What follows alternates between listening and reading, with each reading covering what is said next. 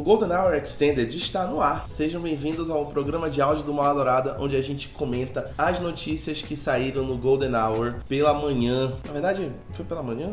Ou foi. Não sei que hora saiu o Golden Hour. O Gabriel queria que o Golden Hour começasse a sair no final da tarde para combinar com a Golden Hour. Golden Hour, é verdade. Né? Ideia, boa ideia do Gabriel, né? Boa a gente pode ideia. começar. Então pode ser que vocês estejam escutando isso aí. Na, na verdade, à noite a gente pode estar colocando isso aí. Que importa que vocês estão escutando e é o mais importante. A gente vai comentar as notícias que saíram no Golden Hour mais cedo, que foi apresentado pelo nosso grandioso, o nosso poster boy, um menino que é a cara do Mal Dourada, Lucas Freitas. Zabumba, e aí, galera? Não sou mais um menino.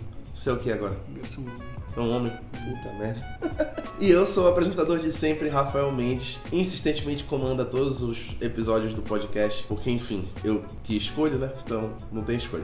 É isso aí mesmo. É isso aí mesmo, é uma ditadura. É uma ditadura. Uma dourada é uma ditadura. Vocês que pensam que é, um- que é tudo amistoso lá dentro. Não tem amor. Não tem, não existe. Vamos comentar as notícias na mesma ordem que o Lucas apresentou no vídeo, começando por Wednesday. Então, essa semana a gente ficou sabendo que o Luiz Guzman e a Catherine Zeta-Jones vão ser a Mortícia e o Gomes Adams, a- o casal mais fúnebre da história do, do audiovisual. E mais amado também, né? O casal fúnebre mais amado. Mais amado, exato. Eu acho que combina os dois. E eles vão ser os pais da Vandinha, que vai ser interpretada pela Jenna Ortega. Assim, a gente sabe que a série vai ser produzida pelo Tim Burton. É uma série do Tim Burton pra Netflix. Então, é muito surpreendente que o Tim Burton nunca tenha trabalhado com familiares. Família Adams é muito estilo dele, assim, ele sempre gosta de pegar essa, essa coisa meio de trás de comédia. E eu acho que vai, vai ser uma edição muito boa. A gente sabe que ele tem trabalhos muito bons. Já com esse tema meio. Trás de trás, dessa trás de comédia, tentei falar fúnebre. A trás de comédia, tipo, trazendo elementos de meio- um pouco de terror, meio creepy assim, mas que tem sempre esse tom lúdico, esse tom de comédia. E eu acho que vai, vai ser uma boa edição, que vai ser muito bom. Também espero. Foi uma surpresa porque eu achava que ele ia escalar a Eva Green para ser a, a Mortícia, né? Enfim, só com o que ele gosta de trabalhar, eu achava que ele ia meter um Johnny Depp também para ser o Gomes. Ia ser bom. Assim, né?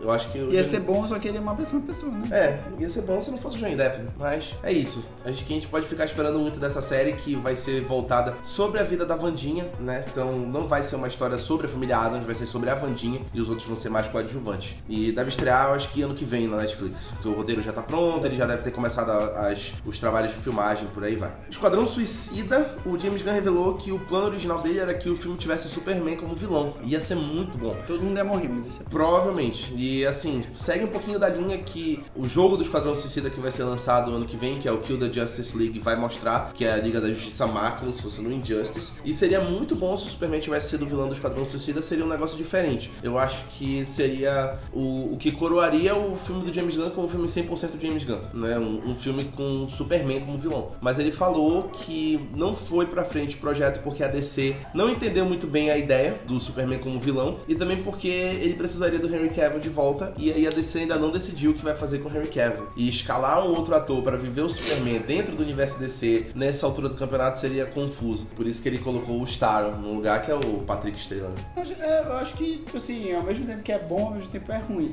Ruim porque teria- poderia ter sido incrível, mas eu acho que foi bom porque já que o Esquadrão Suicida foi um grande sucesso, acho que agora o James que tá com mais crédito ainda do que ele já tem na DC. Ele pode começar a fazer as loucuras dele. Eu vi uma notícia de que a DC tava querendo ele para dirigir um novo filme da Liga da Justiça. Acho que agora Aí eu já não acho que. que Pois que é, eu, eu acho que eu acho que assim, depois que a gente vê a visão do Zack Snyder pra, pra Liga da Justiça, eu acho que já não combinaria, Não, né? eu acho que a visão do James Gunn de filme não é um filme, tipo. Liga da Justiça. Não cai filme Liga. Ele não, ele não gosta de fazer, tipo, filme enorme, sabe? Tipo, ele gosta de pegar uma galera meio B e transformar essa galera meio B em coisas, tipo, muito boas, sabe? E porque a maioria dos filmes dele tem esse tom cômico. Como é que vai colocar um tom cômicozão com Liga da Justiça? Não combina, de fato, Não combina, opinião. cara. Liga da Justiça tem que ser algo mais sombrio, algo mais denso. Tipo assim, imagina ele dirigindo Liga da Justiça com Darkseid. Como é que ia ser? Não ia com É, eu acho, que, eu acho que assim, não é que o James Gunn não seja capaz, né? Não, o James Gunn tem não é toda a capacidade. dele. Eu acho que não é o estilo dele de fato. A DC tem outros projetos pra ele que eu acho que combinam mais, como ele fazer filmes solo de outros personagens do Esquadrão Suicida, ou como ele tá fazendo a série do Pacificador com o John Cena, né? Que já vai sair agora em janeiro. Acho que combinaria mais. E é um- uma rota Flash, muito boa. um Um Flash Flash combinaria. Uma- é uma rota muito boa pra ele agora que ele já vai encerrar os trabalhos dele na Marvel, com Guardiões Guardiões da Galáxia 3, né? Que ele já vai começar a filmar. Então ele volta pra descer depois e começa a encaminhar lá. E falando de Esquadrão Suicida, falando de Idris Elba, a Idris Elba vai dublar o Knuckles no Sonic o filme 2. Acho que foi uma excelente adição, porque sim. o Knuckles ele, ele é um personagem é, mais. Sim, mais sombrio, mais, mais casca grossa. É. E o Idris Elba consegue pegar esse, esse negócio. Meu sonho é ver o Idris Elba como, como Lanterna Verde. Seria bom, né? Um John Stewart, assim. Apesar que já tinha, já tinha um ator né, confirmado, que era o Andy Carr, mas ainda assim o Idris Elba seria bom como o John Stewart.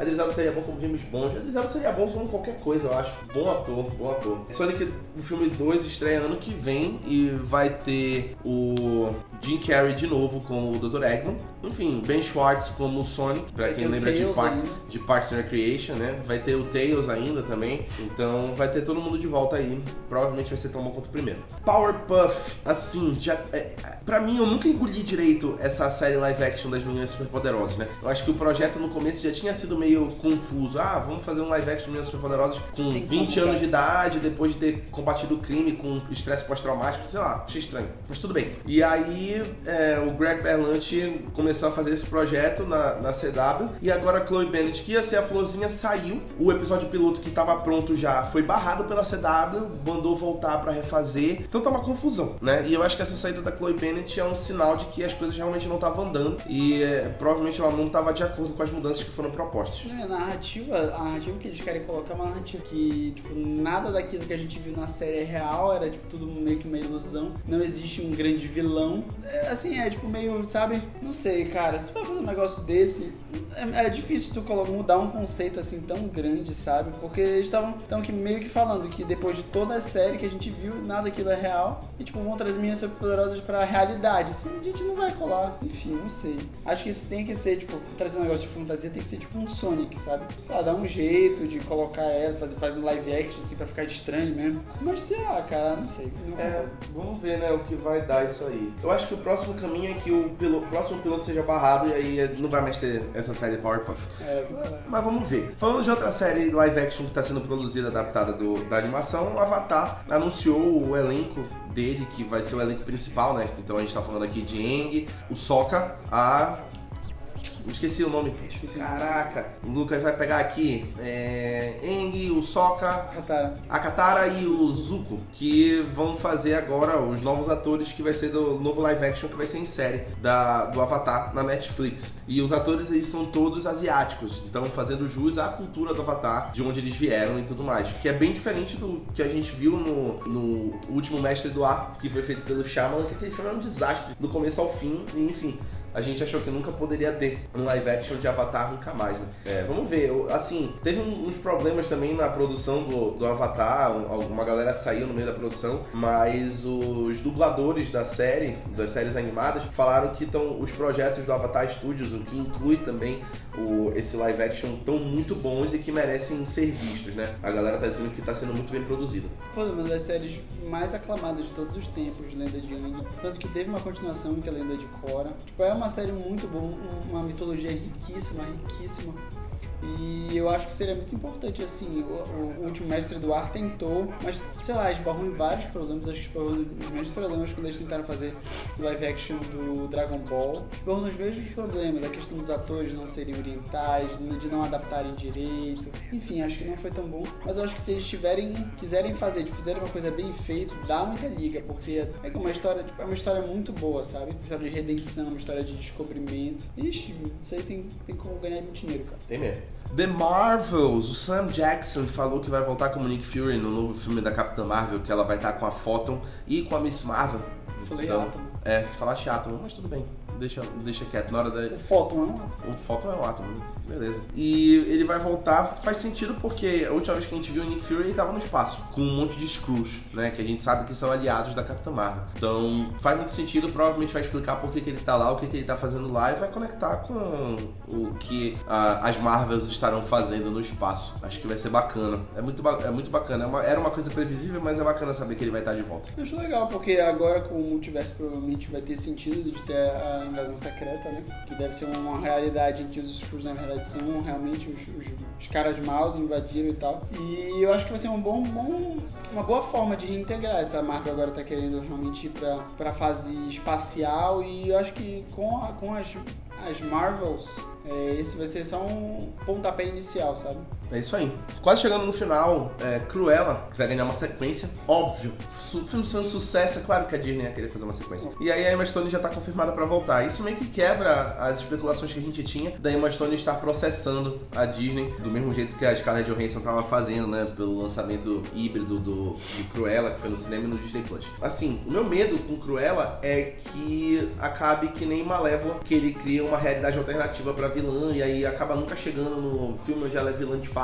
Vai, sei lá, só ficar fazendo filme que nem vai ser tão bom só pra ficar ganhando dinheiro em cima né? Cara, eu acho que Cruella não chega a esse ponto porque é, eles já estão caminhando pra, tipo assim, pra gente chegar na Cruella dos, dos filmes anteriores. O que eu acho que pode acontecer é eles quererem fazer um reboot sem Dálmatas pra conseguir continuar com ganho dinheiro. Porque a gente sabe que ela já tava começando a virar, que, tem aquela cena no filme em que os Dálmatas lá latem pra ela e tal, e que tipo, foi a referência. Mas a gente ainda não sabe o porquê dela odiar tanto os Dálmatas e tal. Então eu acho que é um bom, acho que eles não vão falar nisso também, acho que eles vão segurar com Cruella 3, assim. Sim. Quando tiver caindo ainda, eles vão lançar, ah, por isso que eles odeiam. É, provavelmente é isso. E para encerrar o nosso Golden Hour Extended, a gente vai falar sobre os eventos exclusivos da DC e da Disney que vão anunciar os seus materiais novos para os próximos anos. Então, DC Fandom esse ano vai ser no dia 16 de outubro e a gente vai ter o inédito Disney Plus Day que vai ser no dia 12 de novembro. Então, cada um vai anunciar as suas novidades. O DC Fandom só as exclusivas da DC e o Disney Plus Day vai ser tudo que o Disney Plus agloba, in, agloba, engloba, caralho, é que eu falo, fudi nessa, hein? Engloba que inclui Pixar, Marvel, Star Wars, National Geographic e as produções da própria Disney também. Assim, eu acho que um DC Fandom e o Disney Plus Day são o decreto de que a gente pode estar vendo o fim da Comic Con de San Diego, né? Porque assim, a Comic Con de San Diego era primariamente carregada por DC e Disney, que traziam as suas novidades e mostravam tudo lá. E aí esse ano elas já não participaram da Comic Con em julho. E aí agora elas vão ter o evento próprio, que nem elas fizeram no ano passado. E aí já viram que tem uma vantagem aí de não levar para um outro evento e fazer o seu evento próprio online. E todo mundo assiste online de onde estiver e recorde de exibição, de visualização. E aí pode ser que a gente esteja se encaminhando para um novo formato de é, anúncio de é, produções que a Disney e a DC estão aí encaminhando-se. Acho que é, o, o, ruim é porque elas são as, as, as empresas que dominam o segmento agora. Então, realmente, para onde elas forem é onde a informação vai estar. Tá. Poderia acontecer, tipo, ser uma E3, assim. E3 antes era só ela, era que né, com só de jogo. E algumas empresas, tipo EA, a EA não faz mais dentro da E3. Ela tem um, tipo, um stand que acontece enquanto a E3 está rolando e que, tipo, é perto e tal. Pode ser que no futuro, quando a gente voltar tudo presencial, aconteça isso, mas eu acho que é mais rentável para elas hoje fazer eventos separados mesmo e é isso, sabe? A Comic Con vai ser mais alguma coisa de fanservice, assim, tipo, é um evento onde os geeks de todo mundo se reúnem. Provavelmente é isso. Eu acho que se isso vier pro presencial, vai ser muito bom pra DC e pra Disney. Ter um evento hum. presencial só delas seria fantástico. Eu acho que mais pra Disney. A Disney conseguiria fazer. Tipo assim, não que a DC não conseguisse fazer, mas a Disney tem muito mais produto que a DC. É, tem muito mais originais dela, né? Por Sim. conta da, das propriedades que ela tem. Nossa, seria loucura. E assim a gente encerra o nosso Golden Hour Extended número 4, que está combinado com o Golden Hour 10, que saiu há pouco no feed do Mal Adorado. Queria agradecer ao Lucas pela produção maravilhosa, ele sempre encabeça o Golden Hour, é tudo, tudo na, na costa desse menino, um gênio do audiovisual. O Lucas Freitas. E queria dizer que a gente está sentindo falta de Josué Gaia aqui, parece vazio fazer um Golden Hour sem o Josué, né? É vazio. Eu, eu, eu, eu sinto essa, esse gap aí, mas aí em breve ele está de volta para mais um episódio do Golden Hour. Golden Hour. Queria agradecer a todo mundo que está acompanhando nossos conteúdos, que fica ligado em tudo que a gente faz. Fiquem ligados em mais podcasts, em mais Golden Hours, em mais críticas, e mais tudo no feed do Mal Adorado. Até a próxima e tchau. Zabumba!